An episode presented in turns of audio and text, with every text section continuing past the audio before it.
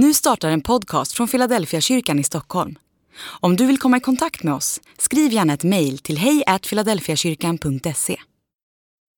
Dag 164 Andedop Han förkunnade, efter mig kommer den som är starkare än jag och jag är inte värdig att böja mig ner och knyta upp hans sandalremmar. Jag har döpt er med vatten, han ska döpa er med heliga ande. Markus kapitel 1, vers 7 och 8. Ett av mina starkaste dopminnen kommer från en tidig söndagmorgon i Fiskebäck. Det var sent i augusti och vi hade samlats nere vid stranden för att döpa 12 ungdomar till Kristus. Det var bara 14 grader i vattnet och jag hade ingen våtdräkt. Det blåste kraftigt och vågorna slog in mot stranden. När vi hade kommit halvvägs igenom dophögtiden hade jag tappat känseln i mina armar. Ändå präntades den där dopgudstjänsten in i mitt upplevelsecentrum så att jag än idag minns allvaret och glädjen.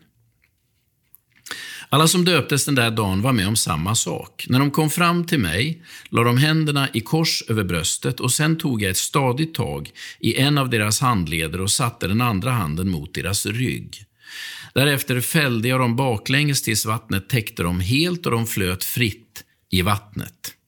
Sen reste jag dem upp igen genom att trycka upp deras rygg med ordentlig kraft. Den som blir döpt är helt i händerna på den som döper. Någon annan kontrollerar skeendet och leder mig igenom det. Man döper inte sig själv. När Johannes berättar vad Jesus ska göra så säger han att han ska döpa med helig ande. Bilden av dop skapar en klar förståelse av hur det går till. Man kan inte döpa sig själv i helig ande och ingen annan människa kan göra det heller. Det är Jesus som döper i helig ande. Man kan bara överlåta sig i hans händer. Sen är det han som gör resten. Han leder oss genom den process som fyller vårt inre med Guds närvaro.